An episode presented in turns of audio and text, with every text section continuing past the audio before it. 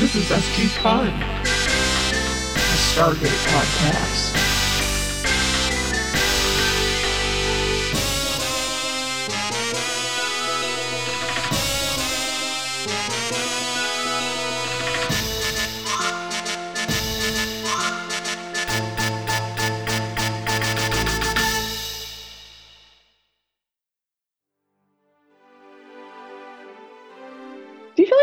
Getting less interesting?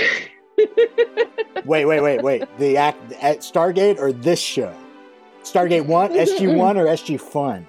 Which one? SG1. SG Fun is just getting better. Look, Jesus. I mean, look, we can't, we can't be. I don't know. We're only seven episodes in. We can't be like, we can't be questioning things yet. We gotta, we gotta ride, we gotta ride at least the first season out with the, with the, uh, the benefit of the doubt attitude. Okay. You know, I've such- watched most of season two. Oh, oh yeah, right. You already know. Fuck. I don't remember. I don't remember. I just have some notes after watching this episode about things I'd like to call the characters, Oh, Teal? okay. right? We already have Talc. Yeah. I realize I just want to call Daniel NJ for not James Spader.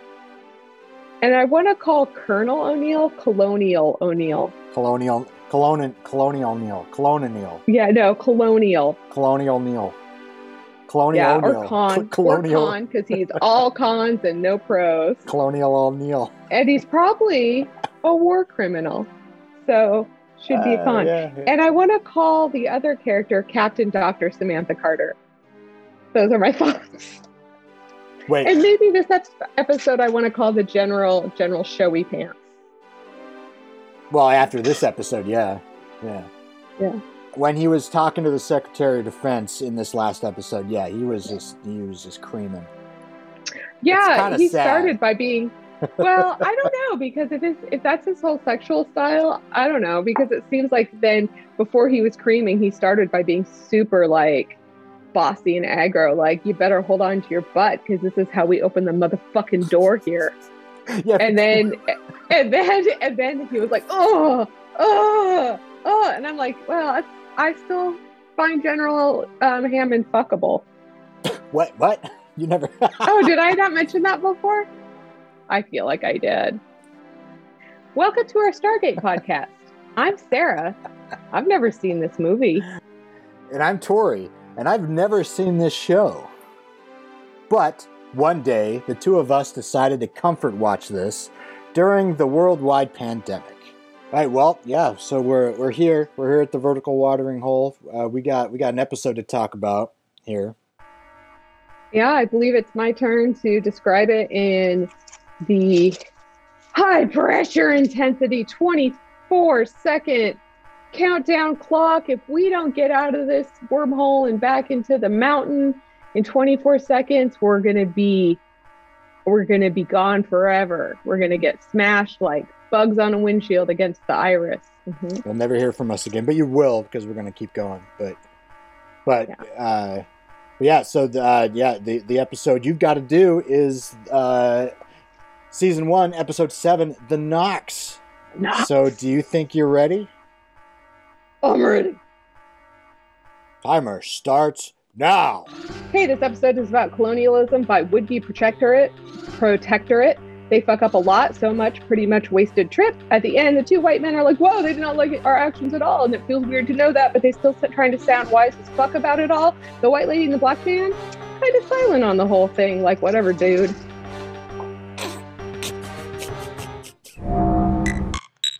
Did I say it too fast? Was it understandable?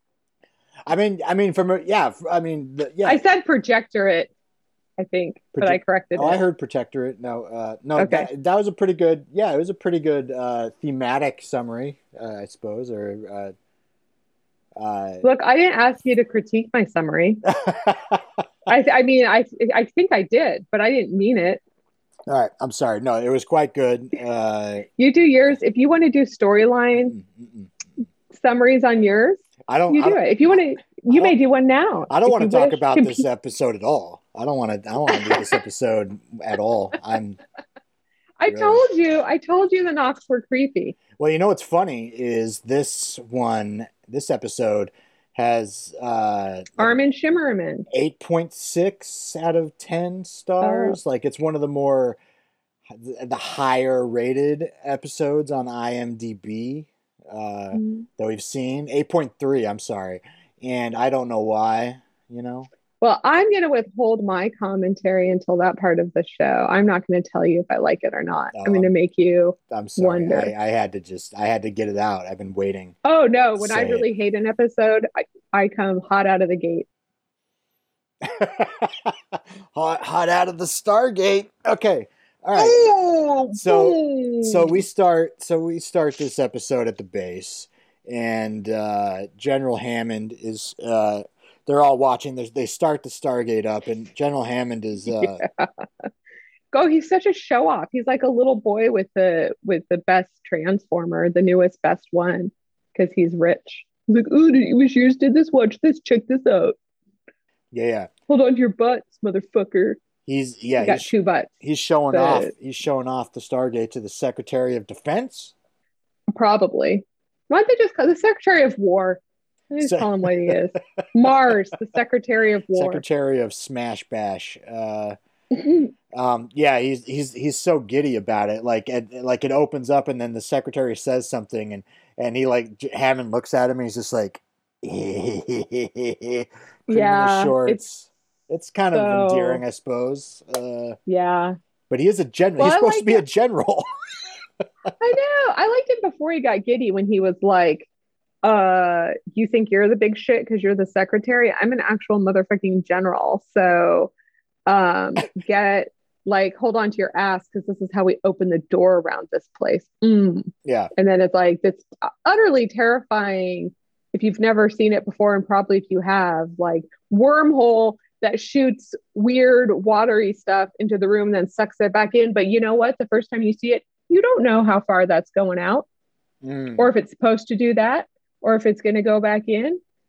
Scary. Uh, yeah. Carter explains a little bit of what it is to the secretary, the event horizon of a newly created wormhole. And one of her one of her things she says is very funny. She's like, "Yeah, and it can go to uh, almost anywhere, may- maybe tens to hundreds of light years away." Which is pretty That is low. really- that, that is low Is numbers. what she said? Tens to hundreds of light years, and you're like, uh, "Yeah, Oh. it's more like thousands and millions. Uh, My comments on what I want to call everybody by now for nicknames have to change because if I want to call them Con for Colonial O'Neill and Talc and NJ for not James Spader, I cannot call somebody who said that Captain Dr. Samantha Carter. I was going to leave her with the full respect name, but I'm thinking like Dipshit McGee, are you a scientist? That's really a mouthful. Um, well, yeah. So they're talking, and so the secretary, he's like, "Wow, that that's pretty neat." So then we get a bunch of exposition about how the current administration is unhappy with the I mean- program.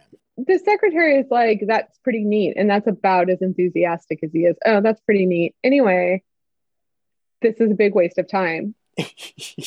yeah, yeah. Anyway, I'm not impressed. I'm not And she's all like, with artificial. yeah. And she's like, excuse me, Mr. Secretary, but this is probably the most single most important endeavor currently underway for humankind. which it is, like hypothetically. And he goes, that's what they said about uh, going to the moon and all that happened was they brought back some rocks. And i'm like uh, that is not what? How do you what? That was your takeaway? And those rocks were important but that's literally what? That's like that fucking idiot joe man that senator joe manchin whose whole Mm. takeaway from the new deal is completely off base where he's like roosevelt was never like let's get just give people money and i'm like uh social security is part of the new deal so yeah he was anyway so we're going to call him secretary joe manchin Okay, Secretary Joe. Yeah, you can't. It, it's hard to take this episode seriously because it, it, it- it's it's not serious. This character is not serious. much like joe manchin just i much, get it call this episode should be called the joe manchin Nox Okay. anyway that's it i'm done i'm done with that Is there anything else you want to say about Joe Manchin? Um, somehow a Democrat, but also somehow an aging white dude. So, You're you're ti you're dating this episode. but you know what? For uh, for all the not all aging white dudes out there, to be fair, Bernie Sanders also an aging white dude. Aging. He's aged. Yeah, you're right. So, anywhoosies, back to the episode, back to the the juice of it, the meat of it. It's hard. Like it's so ca- cartoonish that like Right. The idea that there would be budget cuts for this is ridiculous. Yeah, That there'd be facing budget cuts. Plus, I just want to point out, spoiler alert, we don't loop back around to whether or not they accomplish because they accomplished not a goddamn thing on this mission other than alienating the most advanced race that they've encountered. Yeah. And uh that's the end of the episode. There's no going back to like, so are we all fired? yeah they don't show it. No. Yeah. And if they're setting up for like future storyline, that's fine. But they set it up as like an important, like a precipitate. It's it's a precipitating event for their mission in this episode. So there's no cap to this episode. It's an open-ended episode. Secretary wants them to. Be, they want weapons. They want advanced technology brought back. That's Right. why. And Dan and you know and Daniel's like, I thought this was a exploratory thing. That's why I'm here. And they're like, and he's like, with all due respect, Daniel, we don't know why you're here. We want we want light up toys. No, he doesn't know they're Joe Manchin. Then he says, "You are explorers, but even Marco Polo didn't just bring back some exotic spices." And I'm like, "Yeah, that's what he did." And maybe the idea for toilet. True. True. True. But I just can't believe how fucking stupid this man is. But how much like there's a real man impacting everyone's actual lives right now who is equally fucking stupid. Guess who? We are recording this episode. What is today's date? We should say today's Mar- date is 9th, March 9th, 2021. 2021 at 1:40 in the afternoon Pacific time. Well, so yeah, so they're they're kind of at an impasse, but as always, Teal saves the day, and he has this sweet profile shot because he's been just been standing there like like grimacing at everybody as he does, and and he turn mm-hmm. and he turns he turns over, and he's like, "What weapons do you seek?" And like the sweet lighting is on him. He's just like he's so badass. I know it was. He was pretty much like, "All right, let's put your money where your mouth is. I can get you weapons. You still gonna fund us, bitch?" Yeah. Uh, he starts talking. He's like, well, you know, uh, there was this, the gold uh, tried to go to this one planet. There was a creature with invisibility. They were like, Yeah, there's like some, cloaking device shit going on, and the secretary's like, "Do you mean still?" Yeah, yeah, yeah, yeah. I'm sorry. This, like, this dude is and just Talc a just talking looks at suit. him like, "Uh, uh," and then Colonial O'Neill goes, "Yeah, that's what stealth is, dickhead. I Yeah, don't yeah. even know what t- Talc has never told us this. Talc, you've never told us this, but that's definitely stealth. Thanks for the clarification." And this is like not the smartest guy in the room. So, like, Colonial O'Neill is not smart. I don't know how he's a colonial. He's smarter than the secretary for sure. Well, that's sad. So That- any- that's sad. So then they're like, well, then you better go to that planet and fucking smash, maim, murder, whatever you got to do to bring that shit back, or you're in big trouble. Yeah, there might be consequences uh, at the end of this show. Maybe a different show, or maybe there won't be at all. I don't know. Nobody knows because the writing is what it is. It's possible this will never come up again. Maybe. that it was just to get them to that they could literally could think of no better way to get them to this planet, like just you know randomly, like how they go to all the other planets. all the 19 other planets, as Carter says. So they've been doing a bunch of stuff off screen that we haven't even seen. Oh, boy, those stories must have been boring. yeah. Or like, boom, chicka, boom, boom, not Mm. fit for Showtime unless it's, but fit for Skinamax. That's actually And mostly not what a- they do. They just go and, Not- yeah, and bang the yeah. locals. Yeah.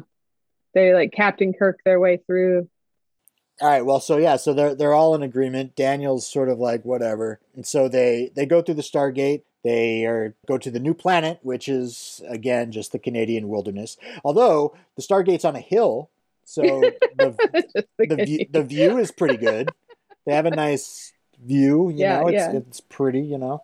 I just forget that they're in the Canadian wilderness. Like my suspension of disbelief is is more interrupted by the dialogue and I forget. So I'm just like, yeah, obviously they're on another planet, but every week you're like, so anyway, they're in the Canadian wilderness again.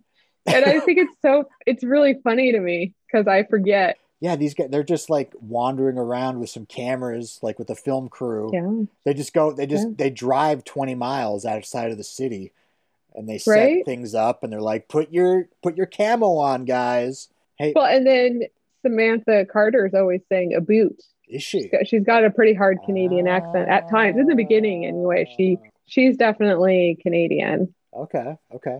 I like how he said it. Like she's definitely Canadian. Gross. Like that's not what I think. I like Canadians. I like Canada. I wouldn't mind being a Canadian. Funny, she doesn't look Canadian-ish. Well, yeah. So, so they're there, uh, and they just, and they start and they start and they start walking away from the gate. They're they're they're like literally just they walk about five steps, and then O'Neill turns around and he's like, "The Stargate's gone." And Oh yeah, right. Well, because they're like they're like whoa. They get out and they at first they can't see each other, and then they see like these weird sort of like um mirage kind of movements where it's like I can see through it, but it does look like there's something like a big, large chameleon or something shimmery happening. And they're like, dude, this is fucking wild. Let's go back to the gate and get our gear. And they turn around to go back and get their gear. Gate gone, gear gone. Fuck. They're fucked. What? There's They should never, they're, oh, I feel like they're forever just like setting their shit down by the gate. Like, don't put it down the second you get there. uh, right. With you. You- Or the cart. Take the cart with you. The cart should be moving with you. Yeah, they they they they're quite perplexed. It should be right there, but it's not. They they they literally only moved It was there a second ago. I mean, like they literally just walked through it. So it's pretty fucking perplexing. Except for that they're on a planet where things get cloaked. So I don't know why they're so freaked out. They don't put two and two together on that for a very long They time. They don't put two and two together on much ever. on much of anything really yeah i bet teal gets it but he doesn't say anything because he Yeah, you know- because Teal'c is like still getting like he needs some deprogramming therapy because like he's still like got this subservient thing going on and yeah really annoying because he's probably like the most sensible person in the group. yeah it's his bad luck that that it's to o'neill that he has this this Chewbacca loyalty shit going on with. I but it's like a mutual one because he actually saved they like kind of saved each other, like kind of like Edward and Vivian and Pretty Woman. They kind of like she saved him right back. Whoa. Um have you noticed did you notice i noticed in this episode teal's his lashes getting a bit long getting Gorge. No Do you think Oh, yeah he's wearing falsies? Do you think he's wearing falsies? I don't I don't I don't know, but I, I noticed it this episode. And the thing is is like in later posters, like some Mm-hmm. posters for like later seasons and some of the movies, man, he's got his eyelashes are just blooming. He's got some makeup on.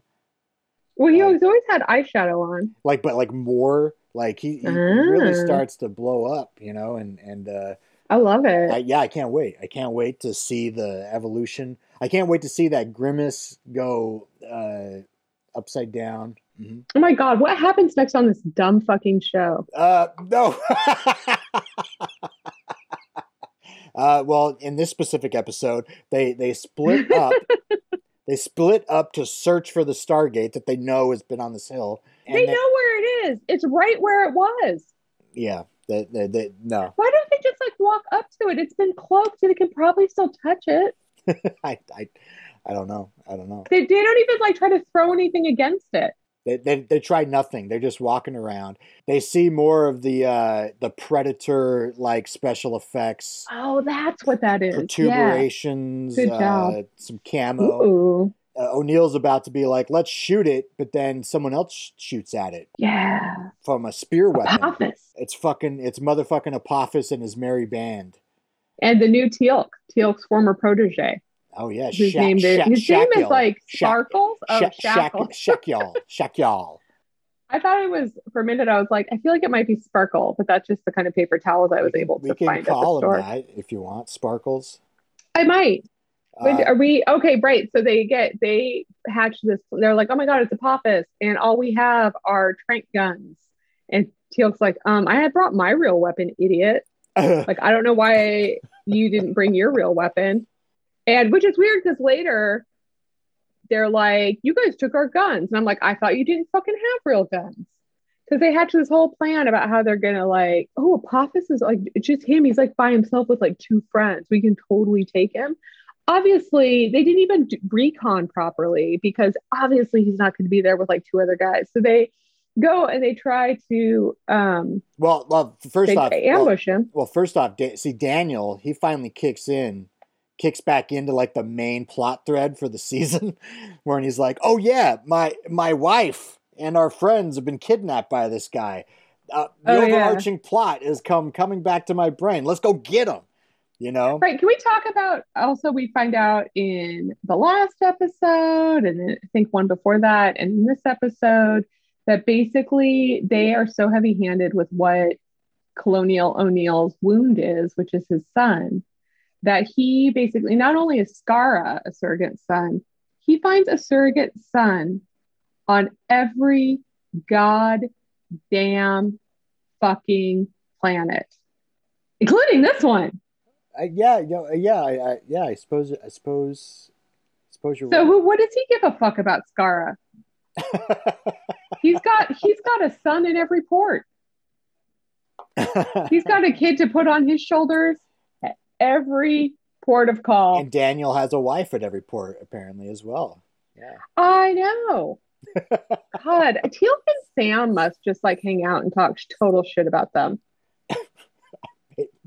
well, Sam does. She goes to Teal'c's room and like and and and tries to talk and like just keeps talking. Teal'c just sort of sits there and is like, "Yes, And says, I will not say anything about I will keep O'Neill. this between us." I do not know Daniel well. He's kind of got a James Earl Jones sort of way that he's talking. Like he's making like he's got a deep voice, but I feel like he's like using it to its basiest uh measure. Oh, it's the best. Uh, It's great. I love it.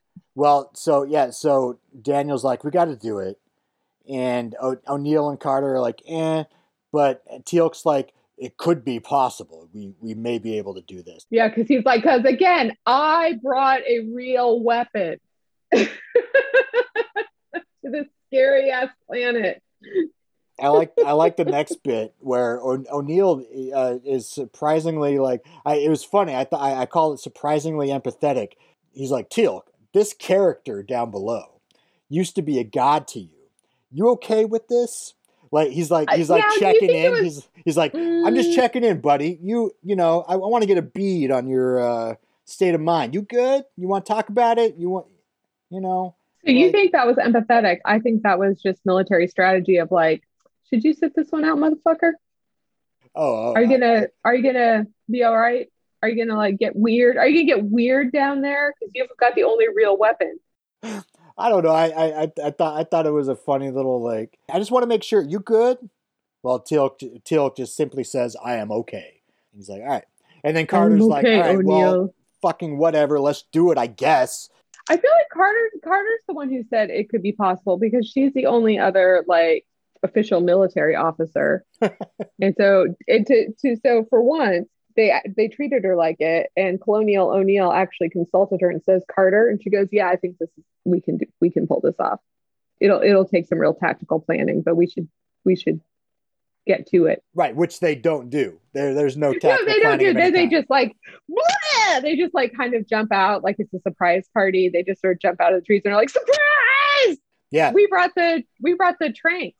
And then everybody, and then everybody has the exact same marksman marksman skills as stormtroopers. No one's hitting anything. I'd make a wonderful star stormtrooper because I bet I can't shoot. No, actually, I'm pretty. I went to a shooting range. I'm much better than a stormtrooper. Never mind. Then you're out. Then you're out. You can't do it. I know. I got to be part of the Rebel Alliance. Maybe I don't know. And then, uh, well, yeah. So they're trying to shoot each other. O'Neill tries to trank Apophis, but he has a he has a shield of some kind.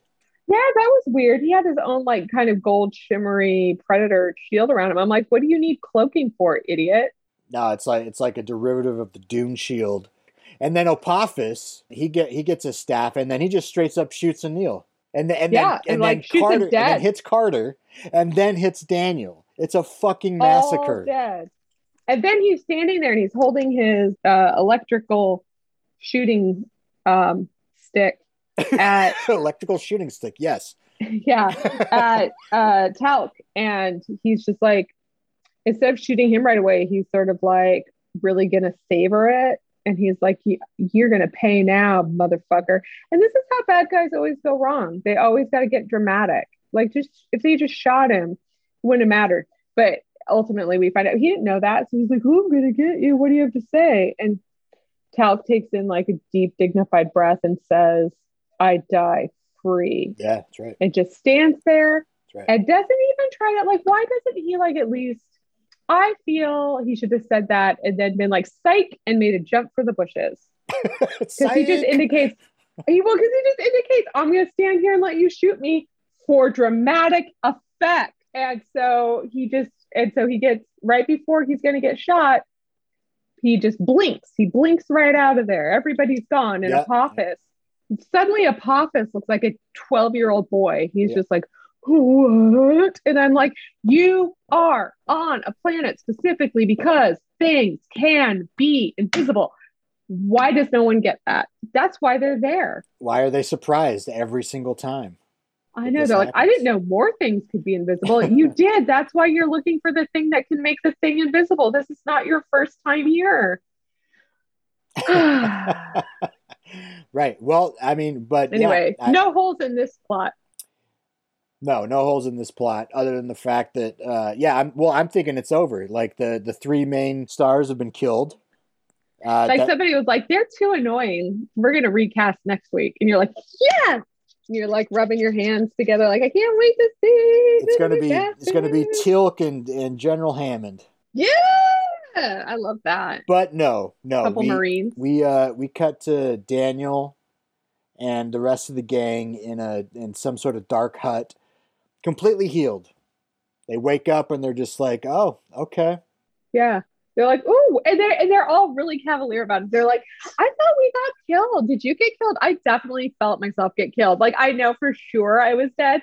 Same. I also know for sure I was dead. Anyway, weird. I guess we're not dead. I thought heaven would be more luxurious. This isn't heaven. That was a good line. And that was a good line. I thought heaven would be a little more upscale. That's pretty good. Oh, that's right. I just like, is that what Jesus told you? That you should be like looking forward to your spa day? Fuck yeah. Heaven is just nothing but but day spas. And I'm sure you notice at all the people who get shot by the spear weapon, there's like this very prominent like hole in their Yeah. clothing. this very similar I did not notice. cut. They shoot everybody in the exact same like midriff spot. Like Daniel goes up to Carter, who's on the bed, and he like he starts poking at her midriff through the Hmm. hole, and she goes, "Hey, what are, what are you looking at?" what are you looking at? Yeah, yeah. Uh, and so yeah, then they then they talk some stuff. Then they get up and they go to O'Neill. what are you looking at with that eyeball on the end of your fucking finger? So- Why are you touching my stomach, motherfucker? well, th- then they see then they see O'Neill on his bed, and Carter. She like it's so she like starts rubbing at his bare midriff and just keeps doing it. She does this, and then O'Neill weird- wakes up, and then O'Neill wakes up and he starts massaging Daniel's midriff, and then they have like a midriff massage chain. Oh yeah, yeah, yeah, yeah. That is hot. so yeah, so they- they're they're just like, "Where's Teal'c?" And I'm like, "Well, as the only competent member of the party, he did not die, and is not in this shitty heaven. He's he's still alive. No, he got to go to the good heaven Yeah, because he's competent. that's right. Um, and, and, then the, yet the least recognized member of the team. They treat him like he's just like uh Encyclopedia Britannica and not like the most competent member of the team because like it is information like an Encyclopedia Britannica is out of date. He didn't know about this shield shit. And and he gets some shit in a minute. He's he's about to show up. He's, they're about to be taken to him by Nox, and he's about to get some side eye with verbal and actual eyes from Colonial O'Neill about not having known about that shield. He's like, I didn't know. Mm. And then O'Neill's like, yeah, it's fine. Hella passive aggressive. Anyway, I'm jumping ahead. Well, yeah. Well, speaking of the Nox, they they show up. Uh, two figures enter, and I fucking hate the Nox. I'm, I, Tell me everything you hate about the Nox. helmet hair. Yeah, it, they're very Kazon like from Voyager. Uh, I, I usually like hippies, but not these ones. These are like these are like moody wood sprites. Yeah, yeah, super moody. They they literally just stare. They don't they don't even look at you when they're talking to talking. Yeah, is this a horror movie or a Shakespeare play? Like I can't tell what the fuck is happening. It's it's it's the worst. I fucking And- There's the there's uh there's like four Nox. We have old man, middle-aged man, young woman, boy.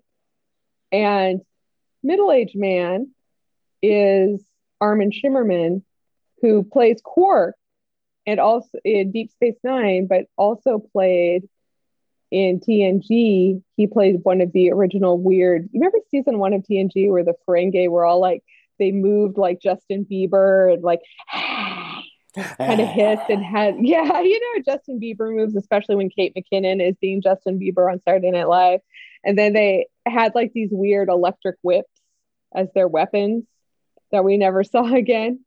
So that's um he also played one of those, one of the first Ferengi characters. Oh, I didn't know that. Oh, that's sweet. And then he got upgraded to like a like a main cast Yeah. Ferengi. Yeah, that's cool. That's cool. Yeah. And then we got to see what he looked like in that one episode where they were all like comic book writers. Do you think it was the same? Do you think it was Quark in the in the early? It wasn't Quark.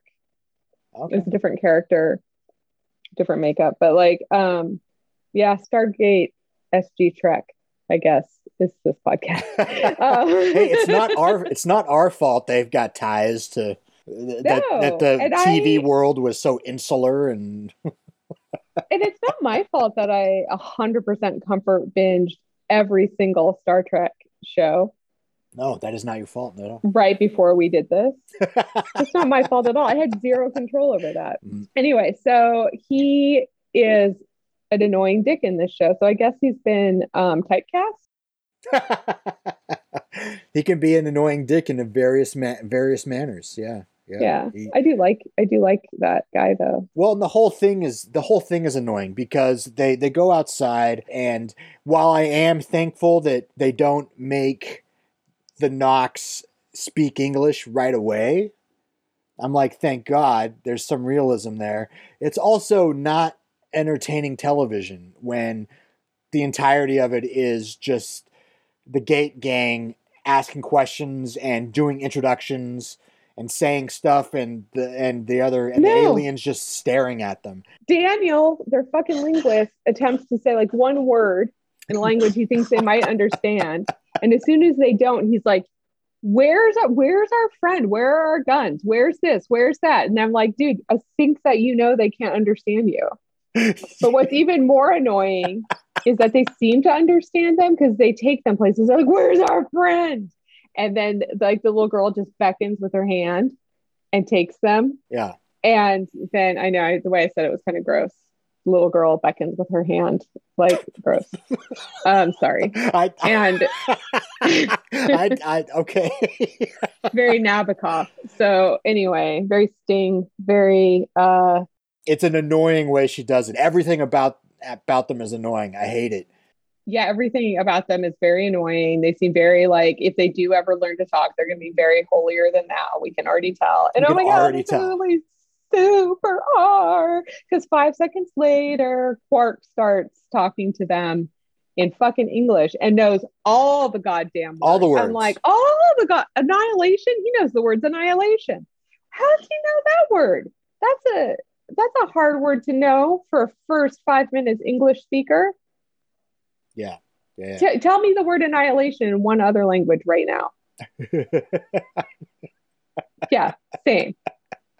Anyway, How many languages can you say hello or my name is though? Way more, like three or four probably, at least. Anyway, and it takes so long to find out that they're a bit psychic, and that's how they could process the language. Oh wait, they are. Oh, I didn't. We don't learn that. So right now, the dialogue is Sam goes, "Sure didn't take you very long to learn." Like Armin Shimerman says, "Sorry it took us so long to learn English," and yeah, Sam goes, "Not like that long though." yeah, they- yeah. And then yeah, he goes, Yeah, good. well, it's kind of hard anyway. And then it's not until Daniel is with old man hippie, otherwise known Oh, as not James oh, Spader, you're where he's like, all, so you guys are kind of psychic? And he starts like immediately, like, just like responding. Then he gets super psychic, not a little psychic. He's responding to, I'm like, no wonder they're all just staring at them. They were probably trying to communicate with them telepathically and being like, why won't these dipshits answer me? because I think they can communicate telepathically. oh well I know they can. I saw it. They can at least, yeah, they can. We read each other's thoughts. I don't- read Daniel's I thoughts. don't. I don't care. I don't fucking care. I hate, hate them so much. Well, Daniel's on like a spiritual retreat where he wants to join. He wants to sign up and join this cult because he's out there with the with the elder, the cult elder, in the forest, asking all kinds of questions. It's pretty boring, but he asks him how old he is, and he figures he's about four hundred and some years old. And Daniel says, You look good. "You look good." Yeah. Oh, that's another. Daniel's got some. That's a good look. He, has got some stingers. He's got some stingers Yeah, in this he's got- episode. He's got the the dumb jokes. Okay, fair enough. Fair enough. That that is the level Yeah. of it, but that is a level above anything that that's happened this entire season. So Cheers. I'll, I'll take it. to that. I'll I, I I'll will take take, it. I did laugh when when he when he when he was like, "You look good." I fucking straight up laughed out loud.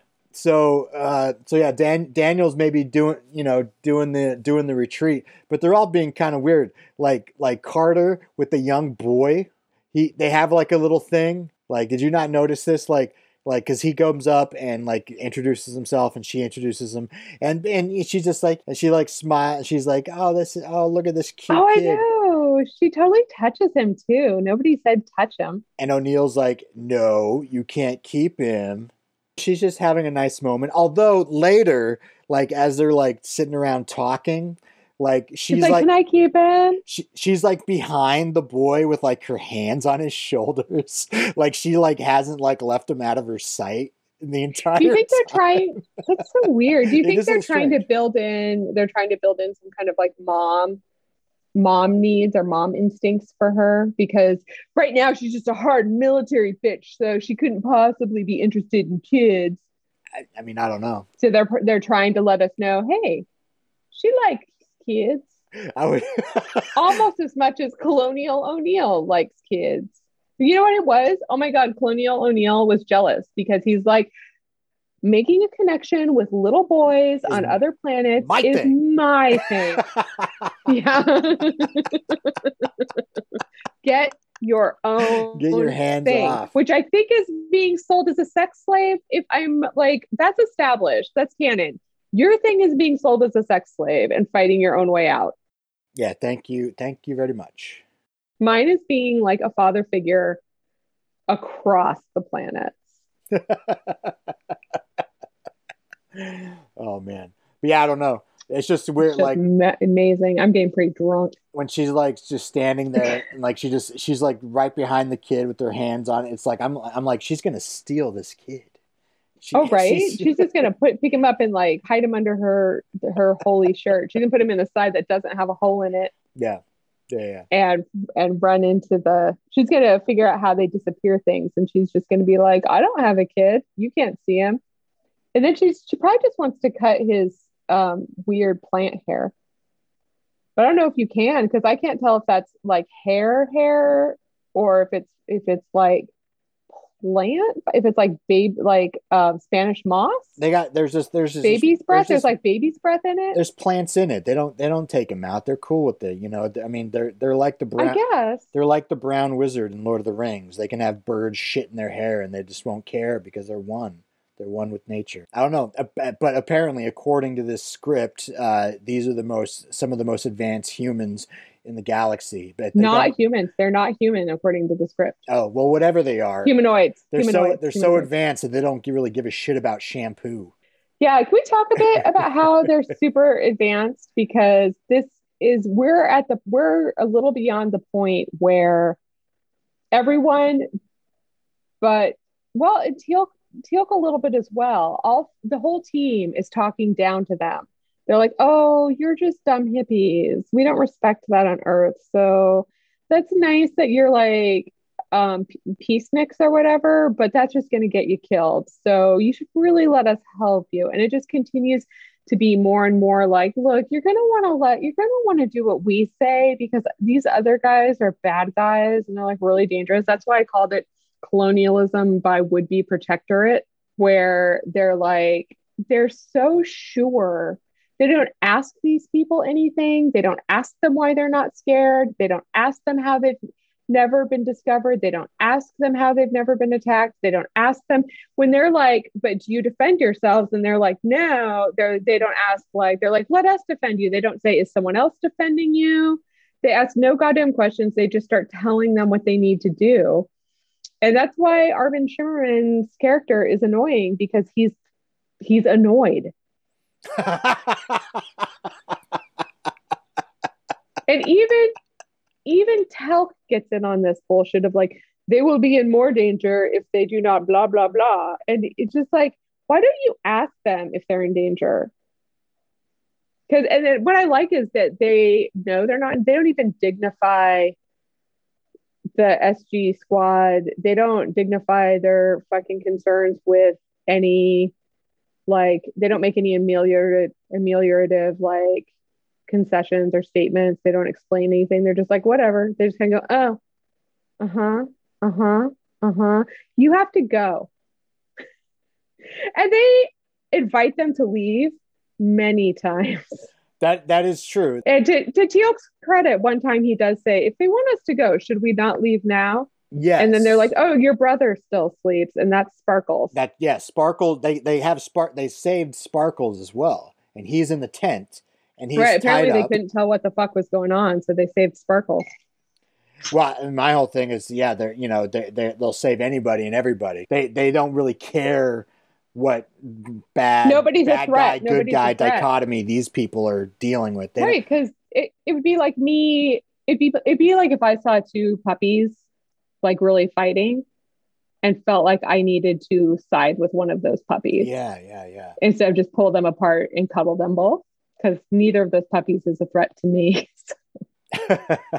uh, yeah, i would say both puppies wouldn't you say both puppies tell me you wouldn't take both puppies to the vet if necessary i would oh, oh, oh, yeah, yeah. you sure. see what i'm saying Sure, but I, but I also wouldn't be like that's their they're they're brothers. You know what I mean? Like no, Yeah, they they were I definitely might. fighting for a, a reason. yeah Oh, I guess they do Well, say maybe- that. They do say that Teal'c is the same as Sparkles. Oh, right. Maybe, yeah. So they're like, yeah, they think, oh, you both have a gold tattoo. See, so, So- see, so that's the hard thing. So, like, are they playing at being kind of ignorant, or are they actually ignorant? Like, are they just Um, playing I that they're ignorant? that they've got like sort of a disinterested, I don't care about the details more than ignorance. Like it's ignorance for sure, but it's like a, I cannot be bothered to like, I don't care. Oh, he's not your brother? Cool. like if you went to, like if you went to a party, like if you had to supervise a junior high dance and there was like some drama going on, you wouldn't be like, wait, which one's Carrie C and which one's Carrie M? You would be like, oh, so they're both They must be best friends. Cool. Okay. Or Well- Becky M and Carrie M. I assume they're sisters. Whatever. I don't care. Well, uh, uh, no, yeah. I mean, I, I guess I can see that. My one problem is that is not entertaining television or entertaining characters Oh. at all. Disint- disinterestedness is not Because there's no tension. Because disinterestedness creates Where's the no 24 tension. hour fucking timeline? Yeah. Bring back the 24 hour timeline. We're Let's write it. a letter. Let's write a letter and make sure that in future episodes they bring back the 24 hour time clock because man, they I'm sure somebody, I'm sure like the showrunner was like, motherfuckers, we can't use this as the tension builder for every episode. But you know what? They could have. They could have because I would have just assumed it was policy. Yeah. You know, I'd have been like, I don't know what this weird policy is, but it's canon now. And then they stopped, and I don't know why they stopped, but now they don't know how to they, they don't know how to create tension otherwise. There's no tension. Well, they they try to because o- O'Neill and the gang they're they're like, how do we get back to the Stargate without alerting them to? They they create this like super arbitrary difficulty in leaving. Oh, for sure. Especially because Armin Shimerman's like, we'll take you to the gate. And he's like hella calm and confident. And they're like, no, we'll never make it. They do again, they ask no questions. They ask no questions because they know they're better than these idiot fucking forest people. It is pure colonialism. Let's be honest. There's no way in the real world if we had the Stargate, if the United States had a Stargate, which is really a, quite a presumption because it seems to me like it belongs to the Egyptians. So no, no, keep keep going, keep going with the.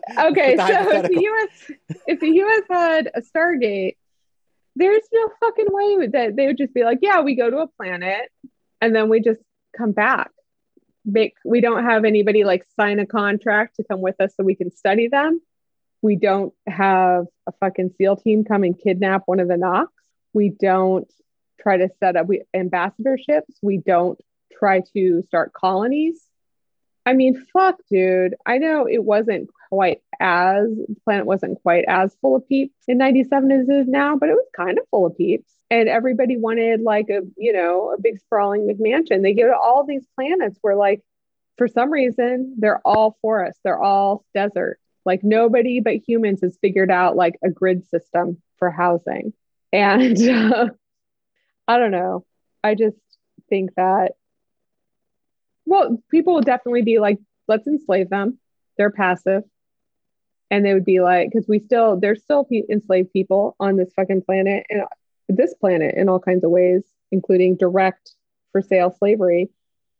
And fuck, dude. And all, Like, are you trying These to figure out it- why this, like, eh, on this universe, why the Stargate exists?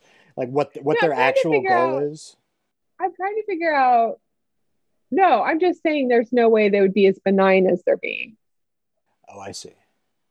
Yes, thank you for helping me out there with that question because I got lost. Yes. I got lost in the horror, the horror that is humanity. Well, see, that's the thing. Like at the beginning of the show, like they were like, "There's nine teams, one through nine. Obviously, even if they were going to go end up like enslaving everybody, the first team has to be reconnaissance. So I'm like, all right, SG one oh. would be reconnaissance. Yeah, that's why they get more and more full of Marines as you go down to like by the time you're at SG nine, it's like 100 percent Marines. Right, right. But they don't even they don't even like get that That's right. not how they do it though, Well, because no. yeah, SG one isn't the first contact team. They should be the first contact team. well, right. That's what the numbers should mean. Jesus Well, fucking Yeah. jumping Christ! That's what I why thought they, they figure meant. that? Why didn't they? Why didn't they figure that out in the writers' room? Why did you have to figure it out for them? Now they can't do anything about it. Well, and it's not well, and it's not even that because then because even in this episode, the secretary is like, "We want it to be you. You just find just find alien toys. That's what your job is. Just find alien toys." And so I, I at this point, I don't even know what what the Oh my God. Stargate mission is. Although although you're you're giving me food for thought, to be honest with you. Like I'm starting to see it a little bit in a new light. You know. Oh, so you started. You might. You might be starting to guess about whether or not my answer to was that were you comforted? Well, yeah, maybe. I'm just starting. I'm starting to see like uh, what what's Quark's actor name? What's it? Armin Shimerman. I'm starting to see Armin's acting choices in a different light. Yeah, he's Uh, a good actor. Yeah, yeah. So I, I'm starting to be like, so was he just not as the as he as his character is being talked to by people, and he's just looking off in the distance? I Mhm. suppose maybe that was a choice for like, yeah, the really like annoyed and irritating dance chaperone at the middle school dance, who's just Yeah. like staring off in the distance while the. I can sort of get that. I'm all right. Maybe I have to watch this episode again. Maybe. Yeah, well, see, maybe for once watching it twice was an advantage. Yeah. Yeah. All Can't right. be true. Can't All be right, true. Fair. enough. All right, but we got we got but we got to keep going. So uh We have to. We have no choice. We can't leave people hanging. Everyone listening is like, but what happens now? exactly, and we're gonna tell you. So But I was going to say that they thought that those big predator shimmers, they thought those big, these big flying monsters, the Fenri, Look, it was- as they're called. the Fenri, the Fenri, which they think are monsters because they would look monstrous to humans because they look so not human and humans have small minds. Um, they think they're the ones who can cause the invisibility. So Right. do the Goa'uld. But it turns out it's the Nox. And they've been protecting the Fenri because they're being hunted, which is some circular logic because they're only being hunted because they're being protected. So I don't understand that part. And that was a real wait, what for me? Uh, That is yeah. remains a wait, what? Well, we see one of them. O- O'Neill, he's making some bows and arrows. Right. And oh, you know what? Can we just say, sorry, I love this kid because O'Neill's like making bows and arrows to kill things and really sharp. And the, the little kid goes and pulls one out of the tree and says, you know, if you could make the end of this duller, you could knock fruit from the upper branches of the trees. And I'm like, man, maybe we should all be raising kids on communes because that's some commune shit. Very hippie. Well, well, yeah, well, yeah. They they have they have a little bit of a moral back and forth until uh, O'Neill does see one of the Fenri. It un- Yeah. becomes uninvisible. Oh, visible. Yeah. That's the word. And uh, and it's just uh, it's like late '90s CGI mosquito or something. He tries to shoot it. He's unable. It looks to. like a kind of like a like- a emaciated luck dragon. yeah, yeah, yeah. Yeah. And but that, that yeah, but then that's when O'Neill learns that yeah, it's the Nox doing all the invisibility. Uh, now you see it, now you don't tricks uh, everywhere. Which uh, which which at that point I I had a question because I was like, okay, if that's the case, why did they make the Stargate invisible right when they got there? Right, because they clearly want them to go back into it. Yeah, but they but they made it invisible. Ah, That's Why? a really good question. what- That's what a very point? good question. Well, yeah. Well, so in the meantime, Teal'c uh, has a couple of scenes with sh- uh, Sparkles, and Yeah. Oh yeah. Do we I- even have to cover that? Who well, I well the thing is, this is the only interesting part of the entire episode because, like, you know, the fact that Teal'c was his mentor. was his meant. There's history there. There's character history. I I was interested. You know, That's true. And Teal'c tries to tell him, like, look, they're not gods. And he's like, You're a dipshit. They are gods. Yeah, yeah. Not much comes out of it, uh, but No. but I thought it. You know, it, it's at least somewhat interesting. But then Shak'l Word. has a knife, and he stabs Teal'c, and also apparently the young Nox, young woman Nox, uh, and escapes. Oh, that's like the there. teen. The teen. The teen Nox, yeah. Or maybe 200 year old. Who Because knows? they age really well. apparently. Well, I mean, not that Yeah. well though. I mean, there's something. Well, they They've don't got. They have well an either. iron deficiency or something. Yeah. I mean, they age well. They just don't youth well. They just don't well. but in that context, they age well. Well, so yeah, uh, Shak'l disappears. The Nox uh, grab the, the the young woman Nox and perform a ceremony. Mm. Where it turns out they have to uncloak themselves, much like Romulans going or Klingons going into battle. Mm. In order to heal someone, they have to uncloak. It's not like this idea was stolen at all. The idea that you can't remain cloaked while performing an action, brand fucking new. Way to go, writers of SG. Well, well, and, and they keep saying that, but it's like, but you can't really. It's so dumb because from the perspective of us, we can see them. So they're all they're doing is going in and out of cloakness, and like, but we don't perceive it. They're, we're just being told. Uh, right, right, exactly. Yeah, it's weird. But we do know that Shak'l witnessed them. And, and it, their yeah. whole thing was that the Goa'uld didn't know they existed.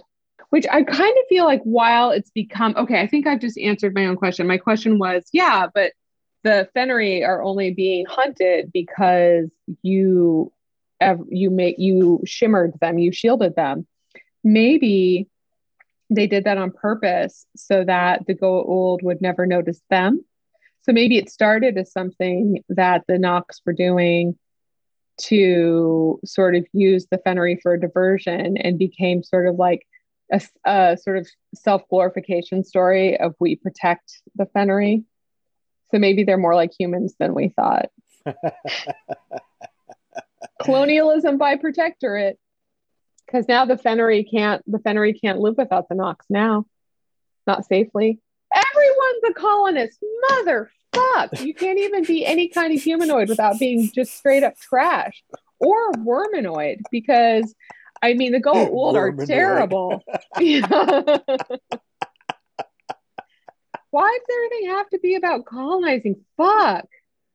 Like not to be not to be a real Nox about it, but it's pretty gross. Oh yeah, Anyway, yeah. Well, so Sh- Shak'l finds Apophis and tells him all about the the Nox. They go. O'Neill and Teal'c see that they they found each other, so they're trying to come up with a plan. Meanwhile, Nafrayu, the young Nox boy, uh, Christ Almighty, how do you know his name? uh, well, it's in a note. It's in a little thing right Oh, I took a note. Okay. he finds Apophis, and and then Apophis, yeah, he's he, he's he becomes enamored of the boy. Everybody wants this boy, but yeah, but he but he does his little hand thing, and then and so the gang find the boy passed out.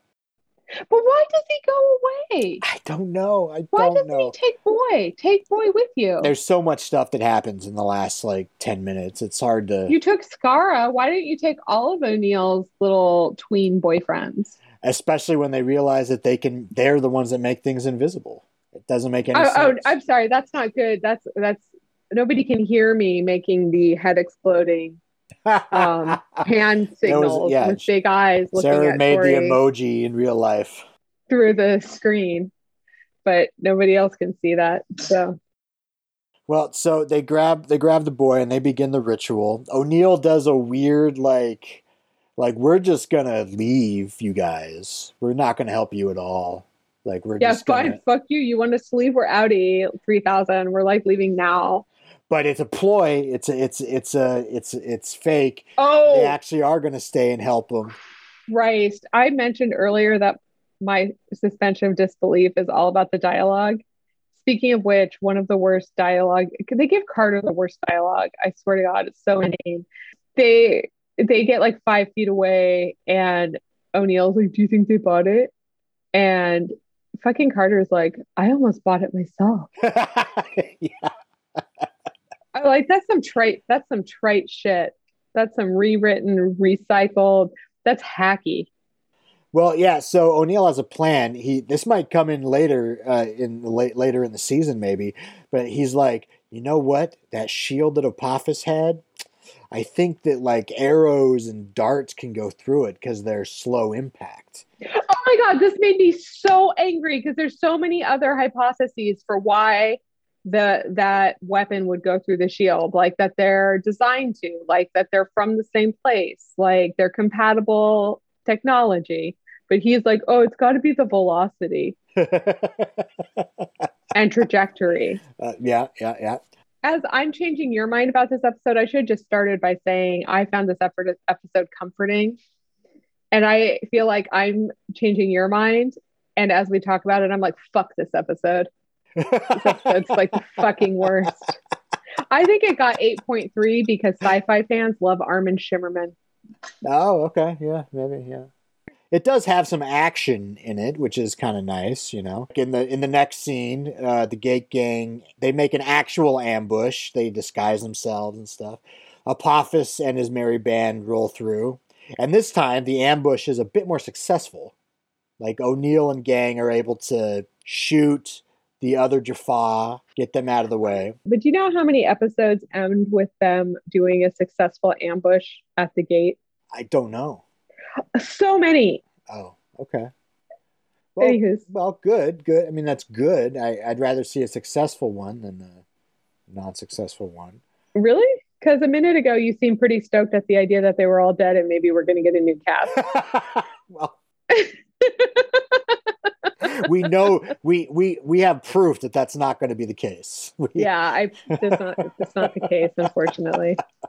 Yeah, but this one's successful. O'Neill, he he gets Apophis in his bow and arrow sights, and he's and he and he, and he pulls back, and he's going to do it. He shoots, and then Apophis disappears. He becomes invisible, and it's from the Nox. The Nox save Apophis, and when MacGyver's like, "He'll be no, he'll just be back," he gets pissed. You know? Yeah, and he's like, you, and he's he turns into Colonial O'Neill and starts col- colonizer explaining why they should kill him because he just presumes, even though he's only met fucking four of them, that they're defenseless because he has no fucking idea what's going on. He hasn't asked, he hasn't observed. Fucking wow. He's Well- like a shitty social worker. Well, well, so I mean that's pretty much the, the the end of that. The Gate Gang they go back up to the hill, and the Nox are there to say goodbye to them. Yeah, because the little boy wants to say bye to O'Neill. Not Carter. O'Neill wins. Well, Carter creeped him out a little bit. She, you know, she. yeah she creeped me out a little bit that she got doughy eyed over this kid it was Oh, yeah. we it was she's definitely had either i don't know i think it was i want to steal this child vibes and not i'm a pedophile yeah. well, there, yeah. So there's a little twist. So the Nox, they they tell him to look up at the sky, and a uh, and a floating city is revealed in the sky. way more technologically advanced i mean because this whole episode they've been trying to figure out how they heal dead people and how they manage to like cloak themselves but the whole time they've also assumed that they're defenseless dipshits Right. Like, okay, so this family of Nox, are they camping? I know what the fuck is going on. I think they must be, but they must be camping. They're just they're they're having a family trip. Uh, That's a really nice camp set setup they got. I guess it seems pretty perm. do the Nox? Do none of them wash their hair, even in their like floating city? Is that hair? Is that hair? I think it's Spanish moth and baby's breath. well, so uh, before they leave, the Nox tell them that they're going to bury the Stargate. They're like, we're going to bury Right? Because they keep saying, "Why don't you bury the Stargate?" And they're just like, "Why should we?" Because then they would know we were here. right. And then, like, the only thing, so here's the only thing that those colonial motherfuckers have managed to get done. They have managed to make the Nox expose themselves to the Goa'uld. So now they do have to bury the Stargate. Or, I'm sorry, now they are able to bury the Stargate. Those lucky motherfuckers. I am mad at this episode. I was going to get, I was all set to tell you how comforted I was by this episode. And I thought this was a good one. I liked it. And I'm so motherfucking angry right now. well, I mean, although l- let me bring it back a little bit because I think I think the like overall message does sort of become clear even if you hate the episode because that because even O'Neill's like, oh man, we did sort of mess up. We didn't listen to them, and we we could have learned a lot from them but because we didn't listen. Now we're never going to get the chance. Like this was our only As I chance, said, and we fucked it up. as I said in my 24 second summary, at the end, the two white men are like, wow, they did not like our actions at all. And it feels weird to know that. But while still trying to sound wise as fuck about all of it. Meanwhile, Sam and Teal'c are just sort of like suspiciously quiet. well, to be fair, Teal'c is always suspiciously quiet. he doesn't give this any more shrift than anything else that happened. Great. Hmm. All right. Well, I, well, then, yeah. I guess. I guess. I guess we're both in the same boat. Then I, s- I guess. No, we're not. Are we there yet? Let me ask you, Tori. Right. Were you comforted by this watch? Uh, no, no, I was not. I was not comforted at all. Um, mostly, be, well, because I know. Because actually, when we were last week, we were talking about this next episode, and you were like, "I am not looking forward to doing this episode." I tainted it. yeah, you tainted it a little bit. So already I was kind of like, Ugh. but you know, To be fair, it was a hundred percent because of their hair. oh yeah, yeah. yeah. Well, and that's that's mostly why I was not comforted. I, I, it was their hair. I'm Fair not gonna enough. lie. That I mean, that's pretty. Uh, it's pretty petty. Although I think I might give it a second viewing with the, with a couple of it, you know, different lens. I'm going to do that. I'll Mm. tell you. I'll tell you all about the second viewing next week. So about their hair, to be fair, they were camping, right? One I- time I met a man who was without housing who had some pretty wild hair. And when asked about it, he said it functions as a good bench pillow. So maybe they just styled their hair for camping. Oh, okay. Yeah. Um, do you have anything you want to ask me? Well, were were you comforted by this episode before or now? Yes, yes, Oh, okay. yes, right. yes. This is a comforting episode for me because I think that the undertone is anti-colonizer, and I think the undertone is anti-O'Neill, and maybe that's an accident. So, like, I don't know, but maybe it's not. I don't know. I feel like this is like this is like every episode except this episode. There's like it's actually part of the plot where they fuck up by being so like I don't know what to do without asking anybody anything. So I don't know. I feel like it feels heavy-handed, but I don't give a fuck. I like I like that shit. Like they're heavy-handed about everything. So if they're gonna be at all heavy-handed about like maybe don't be such a presumptuous prick if they should also be heavy-handed. So yeah, ultimately, I this episode is um right in in line with uh my actual thinking. So no, I I. I can see that. I can see that. Like I, yeah, like I, I, And Armin Shimerman. and and I and I think it was deliberate and and maybe a Mhm. bit heavy-handed, but and, but I think you're right. That's why I think I want to watch it again. Well, yeah. So what's your uh, what's your yay, the character you'd love to be, your nay, the character you'd hate to be, and your meh, the character who you really couldn't care less about. Okay. My yeah is actually the hippie Nox. Okay. That guy is 400. He looks great. he is having a nice time because he's too old to be bothered with not having a nice time. You know what I mean? Mm. Like I when I turned 40, my fuck snob got turned down. Like that's I don't give as many fucks. Imagine turning 400, how low the volume on the fucks would get. He reminds me of the um the king father in um the princess bride and she's like oh i won't see morning he's like oh what a lovely wedding and he's walking buttercup back to her room and she's like um i'm gonna kill myself as soon as we get back to my room he goes oh that'd be nice That's a good idea. oh lovely Love that dude. I, I love that dude. And this guy reminds me of that dude. He's got that dude energy. My um nah is Armin Shimerman because he's got to deal with Colonial O'Neill all episode. Like, I can't, I don't know if that kid is his kid, but he is pissed at O'Neill for like showing him war weapons and stuff. And my meh, like, take it or leave it, is those uh flying things funery, finery, the fineries. you know, I What are they called? the, the the Fenri. Fennery, Fennery, Fennery. Because, you know, sure, they're just very svelte luck dragons.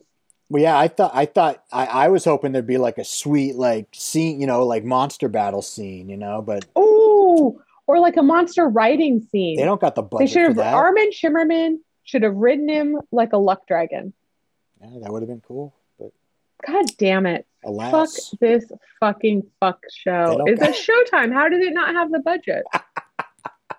People were paying so much money for Showtime in 1997. all right. Well, my my yeah, uh, actually is this week is actually Daniel. His one line, he had some one liners, Oh, baby. he's funny. All right. Yeah, he's the funny I have to admit, like I, he, Yeah. he- he's just walking around, just, just fucking, Cracking just, wise. yeah, cracking wise. He he does he does bring up his wife again finally, which really should be all he's worried about. After after fucking that other lady while he had a virus, sure, it's about time. yeah, yeah. What are you gonna do? like I'm sorry, but why doesn't he talk about her every day? I'm married and No, I know. um no, but but like if my husband were had a Goa'uld inside of him on some planet, I would never fucking talk about like anything. I would never talk about the quality of the coffee in the break room. I would never talk. I would be like, I would have dark circles under my eyes. I would, when somebody talked about the budget, I'd be like, you motherfucker, my husband's out there. And I'd be like, there might be budget cuts. I'm not going on any goddamn missions. I'm going to go get Chris. Even if they had my dog, I would go get my dog. I'd be like, you are not allowed to put a Goa'uld inside jelly beans. Uh, yeah, I, I I agree completely. Yes. Mhm. Um, so uh, my my ne would be uh, secretary talking suit. That guy just sucks. It's good. just just pointless po- pointless thing. No, I know he he was completely pointless because they don't need a reason to go to planets. No, they, they, no, yeah. They, there's no. They don't need a reason to do the Stargate stuff. It's the Stargate is That's their job. in and of itself. And then my uh, and then my meh is also the Fenri because I was like I, I I wanted the monster battle and I didn't get it. So Oh, do you want to be? We could be. How about if we ever get to do Halloween again, which I kind of hate Halloween, but maybe we can find a way to be Fenri. We could both be Fenri for Halloween, and then we could just get drunk and battle in the streets. there's there's so and much like, there's so much battle!" impossible in that statement. There's so much inability logistically to, to ever do that. Oh, I don't even I'm know where sorry. to begin. you know what? You're right. It's just that to to watch the show, I have to suspend my disbelief so much that it bleeds into actual reality. What are you Can guys you laugh being? louder? We're- Your silent laughter is not really helping. We're the we're the Fenri from Stargate SG One ep- season one episode seven. Yeah, the invisible mosquitoes. Yeah, no, the invisible anorexic black dragons. all right. Well, that's that's right. that's the end of this fucking episode. It's not. Oh, it's not.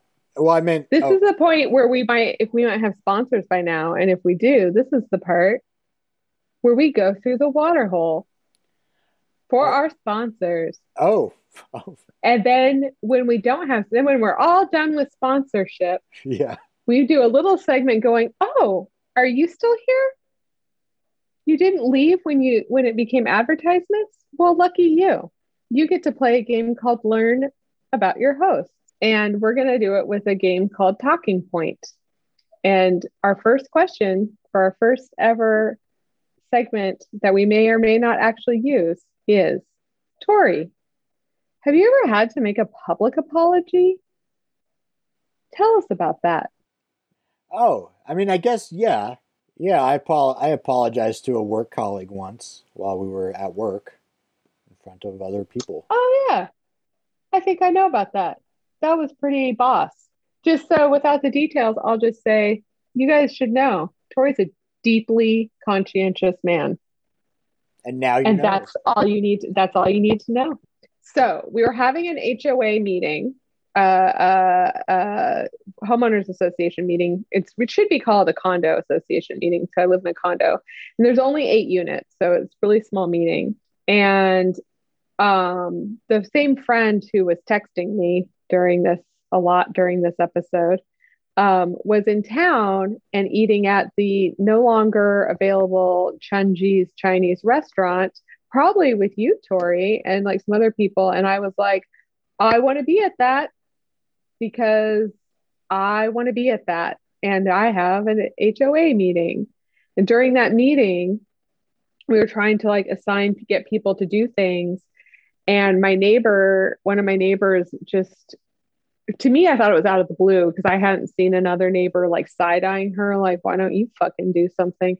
And she was, and so one of my neighbors went, I have a lot of other places I'd rather be right now. I have a lot of stuff to do. And I just snapped at her and I went, you know what, Allison? We all have somewhere else we'd rather be. And I immediately was like, oh, fuck. And so I apologized to her then in front of the group. When we left Maria's unit, I apologized outside on the steps so everyone could hear me. And then about a week later, by the mailboxes, I just said, Look, I don't want to beat this to, into the ground, but some time has passed. I think it's important that I apologize to you again. And I talked a little bit more about the situation. And that's how I found out more about what was going on. And I said it was a good lesson for me. It was public, nobody else saw it, but it was outside. And I just said it was a good lesson for me to understand, to remember I don't always know everything that's going on in a moment and shouldn't make assumptions. And I'm really sorry. So I did, that was probably 2018. That was two years ago. Three years ago. Three we years all ago. got places to be. Yeah, we don't have somewhere we'd rather be than Maria's house. Okay. I mean, that's not a that's not a not true statement. Uh, Yeah, but I did yell it at her, and she hadn't been quite as saucy in her words as I made it out to be just now. So this has been getting to know your host. For real. Thanks for sticking around. All right, no, we got to talk about the next episode. Oh, Yeah, the next episode is going to be Brief Candle.